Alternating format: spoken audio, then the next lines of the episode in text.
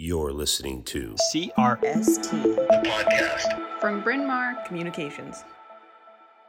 Hello and welcome. I'm Amanda Cardwell Carones. And I'm Francesco Carones. And together we'll be your host for this episode of CRST, the podcast. And today we will be discussing some of the concepts explored in the CRST's uh, June issue, which focused on rebounding after the pandemic uh, and for which we served as guest medical editors. Although the devastation of the pandemic is undeniable, so too are the many opportunities for positive change that it bore out. We were honored to help develop the content for this cover focus and sought to highlight topics and solutions that can have a positive impact on our future and that of our patients. We are especially honored today to be joined by our guests, Drs. Arthur Cummings, Blake Williamson, and Chuck Williamson, who will be discussing their articles from the issue. Arthur, Chuck, Blake, thank you for joining us. Why don't we begin with some introductions? Hi, Francesco and Amanda, and thank you for this opportunity. I thought it was a great article in our CRST edition. I think it was both sides of the Atlantic, and certainly learned a lot from reading everyone's experiences. Hey, everybody, this is uh, Blake Williamson from Baton Rouge, Louisiana, the Williamson Eye Center. And uh, yeah, I'd echo that. I think this is super timely. Um, we are uh, based in Baton Rouge, Louisiana. We practice cataract surgery. We are uh, uh, about 15 doctors uh, strong now with seven locations throughout our area here in Louisiana. We're a multi generational practice where I uh, practice with my father, Dr. Charles Williamson, who's also with us today. Uh, yeah, I just uh, echo what Arthur and Blake said. Uh, this is certainly timely, uh, Uh, and uh, uh, glad to be on this uh, podcast with my friends and my son. Arthur, everybody knows you as well as the Williamsons, but maybe the audience is also interested in knowing a little bit more about your practice. Right, so my practice is cataract and refractive, and I'm based in Dublin and Ireland. And it's a small practice. We staff of 20 something, but um, I'm the only surgeon at the moment. My son's joining me. I can't wait to have what Chuck and Blake have. He's joining me in about a year's time. But for now, I'm the only surgeon with a, with a big team of optometrists. And collectively, we get through we get through quite a bit of work. Great. So thank you all again for being here. And let's begin with the discussion of Arthur's article, which touches uh, on the myriad positive changes made in his practice uh, that were brought about by the COVID 19 pandemic. Arthur, what are some of the changes your practice made uh, that ended up having a positive impact overall?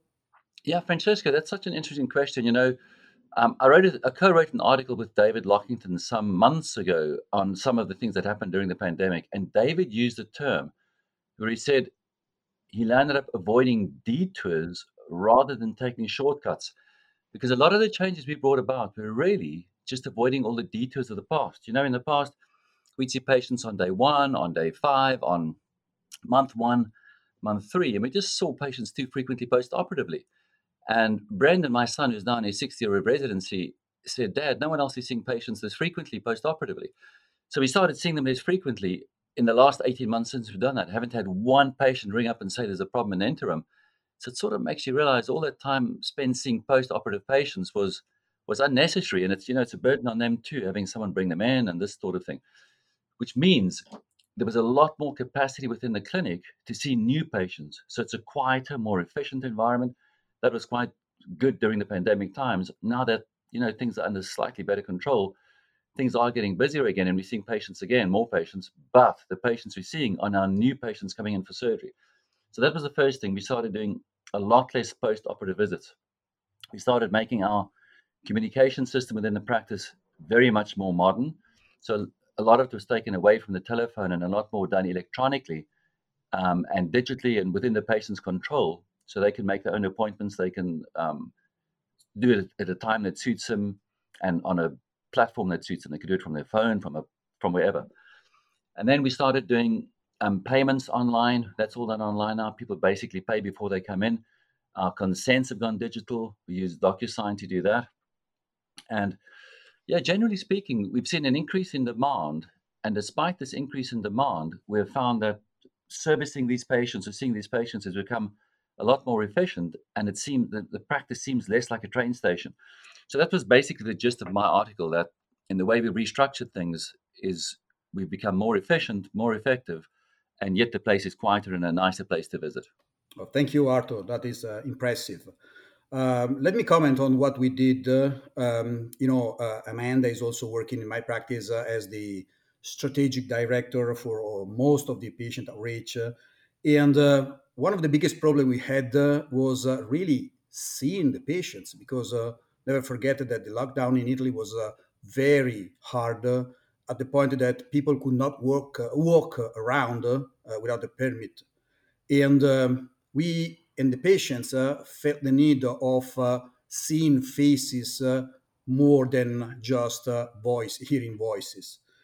So we learned that you know communicating with the patients uh, through videos uh, instead uh, of through like written pieces or even phone calls was much more effective. So our website has been redesigned uh, to have uh, many more videos. Uh, and also, very recently, and this is again a suggestion that Amanda gave us, we started contacting the patients through videos and welcoming the, them before seeing them with uh, you know some clips recorded by the doctors or by the technicians or by the staff uh, just thanking the patients and saying we are so excited that you're going to show up uh, maybe tomorrow let's uh, give it as an example. And we are so excited about uh, uh our possibility to you know improve your vision and make your life easier. So that is one of the areas where we did a lot. The um, other area where we worked quite a lot was on the patients flow reorganization so uh, thanks to a kind of uh, you know journey that it is possible to uh, be done in, in, in the clinic, uh, we really uh, have a, I mean, we, we, uh, we, we, we are not using like waiting rooms any longer. So patients are now going back to a, an area where to stay when they are dilated and all of that.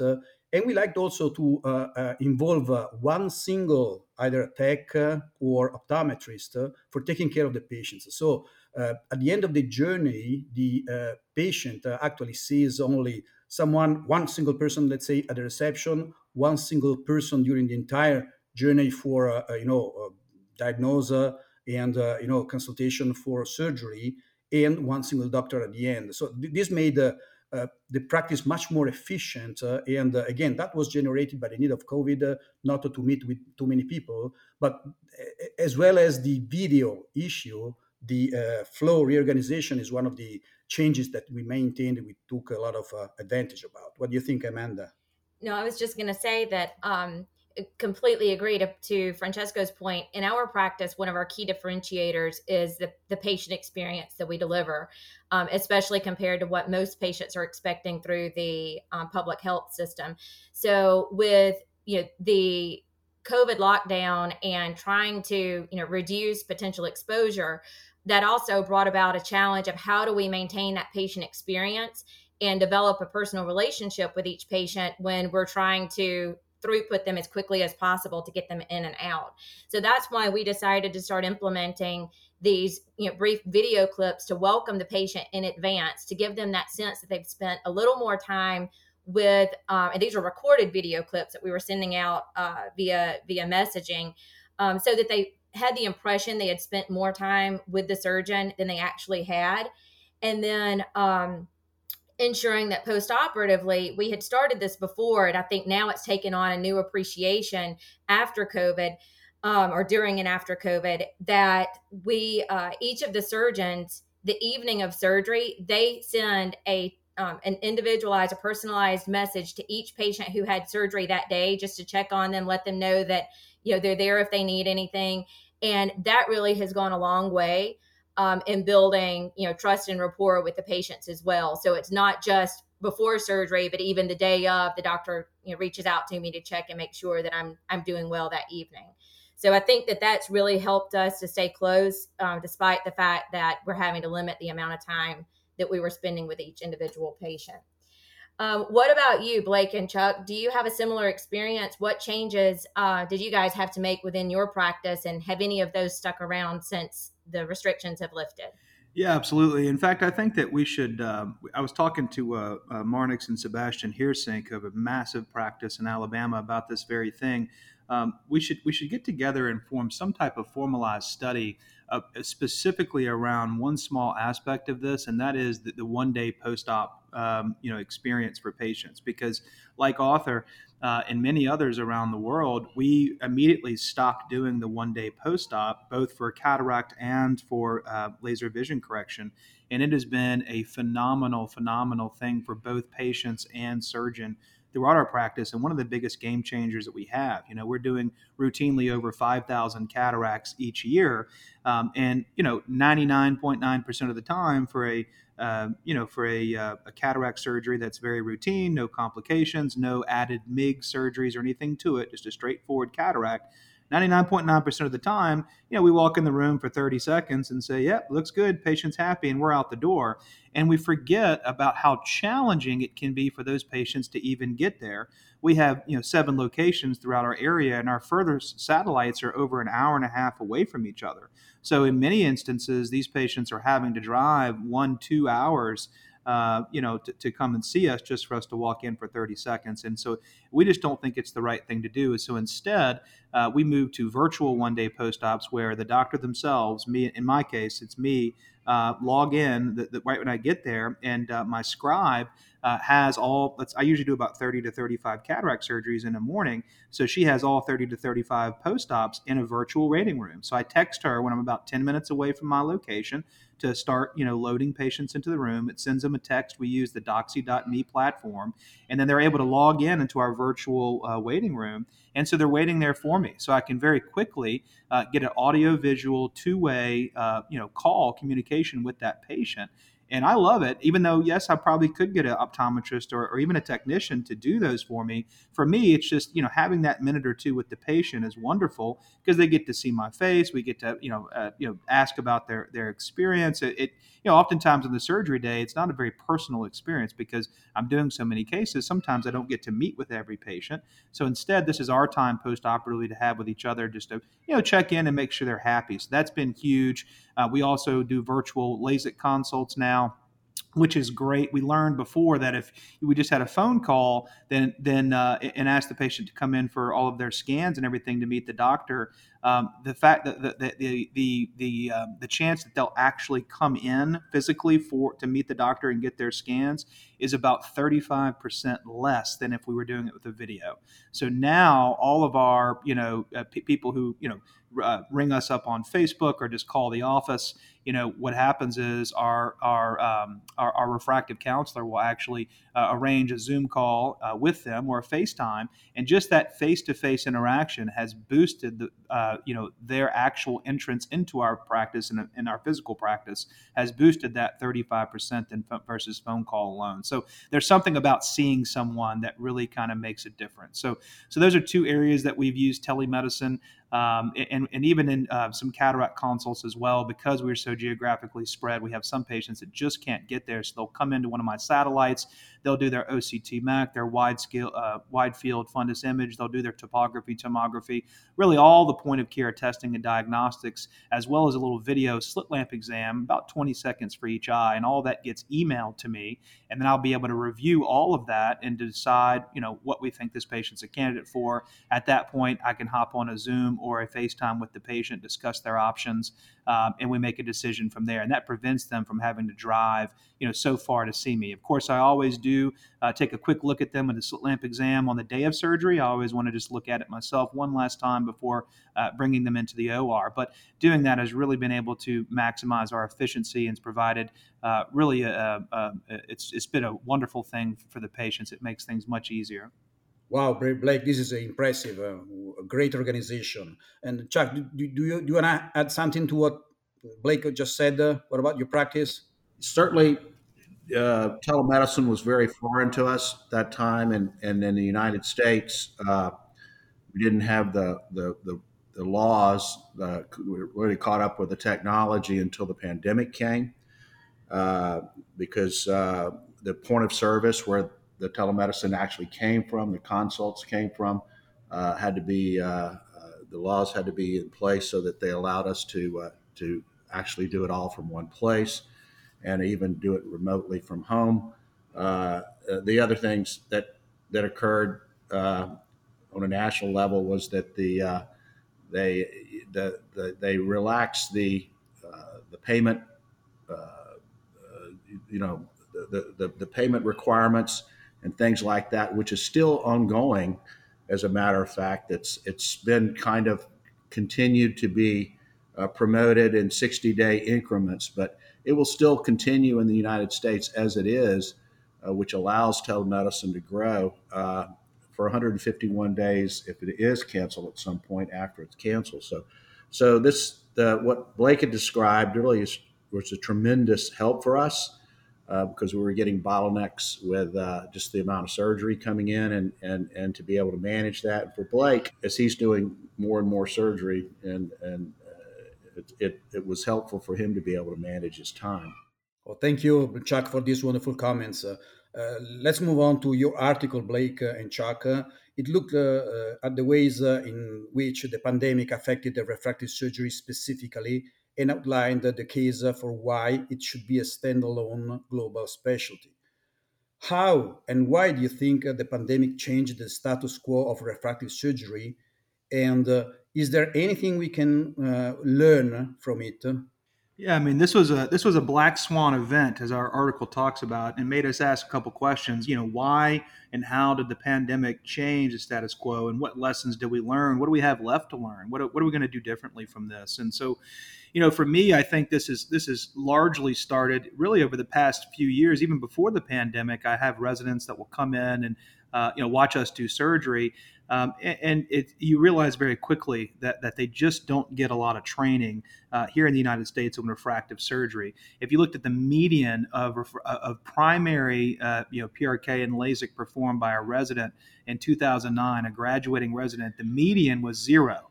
So literally, you know, uh, the most common thing that, that people are doing if they're graduating and they're, they're, they're saying it's a refractive surgery that they're doing, they're not actually doing it themselves. In fact, you can just get your your your six uh, you know requirement surgeries. You can get that from just watching uh, you know a fellow or even attending do it do it uh, do the case. So oftentimes we would learn um, you know from these uh, young doctors coming to visit us that they're just not getting the training, and in fact that's why they're spending them their time watching us. And so you know we, we've kind of had an understanding uh, that this needed to change. And, and something interesting happened during the pandemic where, you know, all of a sudden, you know, we all started meeting virtually, right? So, you know, my podcast that I do, we were starting to do that every week, and that became a, a you know, really sort of a town hall. And then there was an explosion of, of, of you know, uh, meetings and podcasts and virtual opportunities to learn. And so, you know, I think that one thing that that we decided, uh, along with uh, some refractive surgeons all over the world, is that we've really identified the need to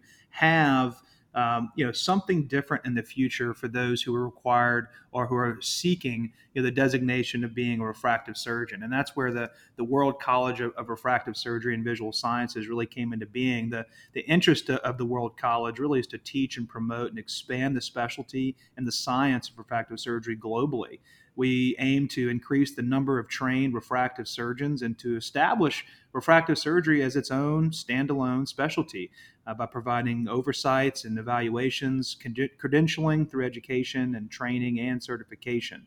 Um, you know, we, we, we, you can look at plastic surgery; they have their own specialty. Uh, even retina kind of has its own subspecialty and its own sort of governance. Uh, yet at, at, refractive surgery, we have not had that. In fact, it's never even been proposed. And so, um, you know, that's why uh, we joined, uh, you know, several other uh, thought leaders around the world um, in, in sort of trying to identify this as an opportunity um, to sort of grow refractive surgery uh, just by simply having enough surgeons who identify as refractive surgeons. Even though there's 28,000 ophthalmologists um, in this country, you know, only 10% of them identify as refractive surgeons. And in fact, you know, five to 700 even really do the majority of the cases. You know, 75% of the cases are done by 700 surgeons in this country. And, and that's a shame. We think that we can do better with that. And so uh, that's what our article sort of aims at. That's impressive. And Chuck, uh, I mean, you are one of the uh, visionaries uh, of the World College. Uh, I'm sure you want to comment on it as well. Yes, I think the World College was basically gave us the pandemic gave us some time to actually reflect. And uh, you know, when you're doing some reflection on your practice and and your time management and things like that, there's there's certain things that that, that stand out, and, and one was that uh, refractive surgery had rapidly uh, at the beginning of this century. Uh, uh, the technology caught up to a point that it became a a uh, really a specialty in its own right, and as all of you know, we we have some international forums that we go back and forth, and we'll find uh, internationally that there may be uh, eight or nine different ways that people comment on how to treat a particular refractive case, which shows that there's extreme diversity in the world. And uh, most people, most refractive surgeons were very, uh, you know, very isolated, meaning they did things the way they did them, and and they really didn't have much contact with a lot of other refractive surgeons until they went to one or two international meetings, perhaps a year, or in person meetings. And, and those were fairly curated, uh, very quick, and kind of uh, dominated, dominated by KOL or, or industry sponsored talks. So the reality and free dialogue uh, with people all over the world uh, suddenly uh, changed and shifted this phenomenon of uh, of refractive surgery, the need for it to become an, an, isolated specialty, much like other specialties have already done retina, uh, cornea, uh, plastics, things like that. Nobody today would would possibly consider having a retinal surgery by someone that didn't have credentials in retinal surgery, wasn't credentialed. And, uh, and someone who grew up with this, I started practice in 1979 uh, so all these procedures were easier for me because they got offloaded over 40 years. I used to do all of my own corneal transplants. I did all of my retina. I was one of the last trained, fully trained surgeons who did everything from DCRs to exenterations to retinal detachments, uh, corneal transplants, things like this. Well, as time went on uh, and the practice got busier and, and specialists subspecialist and specialists arose in their area, I was able to concentrate primarily my time on cataract and refractive. And but uh, all of the refractive techniques that we learned over the years, I had all that time. When Blake got out, uh, he was kind of hit all at once with all of this, and uh, uh, so we did a year fellowship, and uh, and basically, I think that that was able to, in our practice, we had a busy practice that was able to uh, quickly uh, bring his, uh, bring him on board into what he needed to do very fast. But fellowships are not, private fellowships are not very available. They're not freely available uh, in many areas, and people kind of have to learn on the job. Unfortunately, uh, they don't have a lot of time to do that. So we're trying to set standards and uh, to basically increase the value of what we're doing. And we're also doing this with the idea that there needs to be a worldview. And, uh, and therefore, the, the, the, College of Refractive Surgery and Visual Sciences actually has uh, separate uh, advisory councils in different regions around the world because we know that the practice uh, culturally and the practice because what they're able to do and what they're allowed to do, uh, you know, varies in different regions. So, so this was a really eye opener for us, and I think something that has been badly needed uh, at this point, and uh, no one was doing that. Uh, no one had even suggested doing that. Uh, so uh, that's that's kind of what the pandemic kind of allowed, and and I think the visionary group, some of which are on here, spent a year uh, together every week and uh, and kind of went through all the different things and concepts uh, that we had to do to make this a reality. Thanks, Jack. Uh, great words and very inspirational. Uh, I'd like to hear Arthur's ca- comments as well, because Arthur is one of the visionaries, as I am. And then I'd like to hear also Amanda's comments to hear the voice from someone who is not a physician, not a refractive surgeon, but very close to this world, being part of the industry and being part of uh, my personal, uh, uh my, my office, uh, uh, your patient outreach strategies, and all of that. Arthur. So I can't really say it any better than what Chuck and Blake did. I think they've summarized it beautifully. I think for me personally, is every time we were at a meeting and for whatever reason the World Health Organization stats were put up, on the global burden of visual impairment, we'd sort of see that 40% is due to uncorrected refractive error, 35% is due to cataract. And all of us on the call, you know, readily acknowledge that cataract is nothing more than refractive error. You know, if you're going to, once the, the patient is aphakic, they now need a refractive correction. And why would you not put the best possible correction in rather than something where you know you require glasses afterwards? And then we look at things like AMD, 2%, glaucoma, 2%, and we suddenly realize that the biggest burden and the, the elephant in the room and affecting young people who should be productive, uh, you know, um, productive and on the go and, and, working and contributing to their local economies um, is just being ignored. And 20 years ago, there was this big drive to, by the year 2020, have a lot of these people into spectacles and seeing better and functioning better. And that never happened.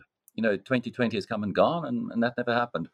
So, this is the ideal opportunity to change the perception of refractive surgery. Refractive surgery, to a large degree, is seen to be people who are sort of self serving, do things for their own benefit. And uh, we have an amazing opportunity to change the way the world sees refractive surgery and really to change the way that the world sees. We all know the benefits of refractive surgery. Some subgroups do. We know the elite sportsmen know it, um, first responders, the military, they all understand the benefits of refractive surgery. But people who don't, in fairness, are our colleagues, our ophthalmic colleagues, aren't always aware. I think our optometric colleagues may be quite aware, but sometimes see it as being competitive, so wouldn't readily refer always. And our patients certainly see the benefits. But if we can universally raise the standard, raise the bar, and within the college, we keep on speaking about the aviation industry, where when you get onto an aeroplane, you don't really ask for the pilot's credentials because you know if they've been through flight school, they've been validated by the airline they're flying for, they're going to be fine. And we'd like refractive surgery to be along the same lines that if you're fortunate enough to go to the Williamson Eye Center for your LASIK, well, that's great. But if you don't go there and you go some other place that practices differently, you mightn't get the same result. And those poor results or the poor aftercare or the poor experience all reflects on refractive surgery. So if we raise the standards and the quality and the bar across across refractive surgery globally, we do the entire um, vision correction space a huge benefit. More people will want and and want you know want to accrue of the benefits or take advantage of the benefits. And as Chuck said or Blake said, we don't have enough opportunity to to train. So the World College is working closely with the RSA, putting in fellowships across the world where we can train surgeons. And surgeons can train in places where traditionally refractive surgery is not available, which means you now start serving those underprivileged areas in the training process, but it's a it's an accredited good program. So you're doing good surgery. It's not like you you're practicing somewhere. You're doing good surgery under guidance. And I think we've got an amazing opportunity. You know, I think all of us on the call, Blake may be an exception given where he is in his career, but have had long careers, and we can sit back and reflect on a personal career. But I don't think that's the way we should see this. This is a, a mark in the sand. You know, what we'd like to see when we retire one day is that there were a group of people who came together and said, refractive surgery, we're at the place now, the time is right, the equipment is right, the standard of technology is correct, the will is there, the finances are there. Let's make this a mark where we changed the way the world saw refractive surgery and we started treating people and made refractive surgery a first rite of passage when you when you can't see well. It's one of the things you think of first rather than as an afterthought 10 years down the line or 20 years down the line. Wow, that, that's again is impressive. It's very inspirational.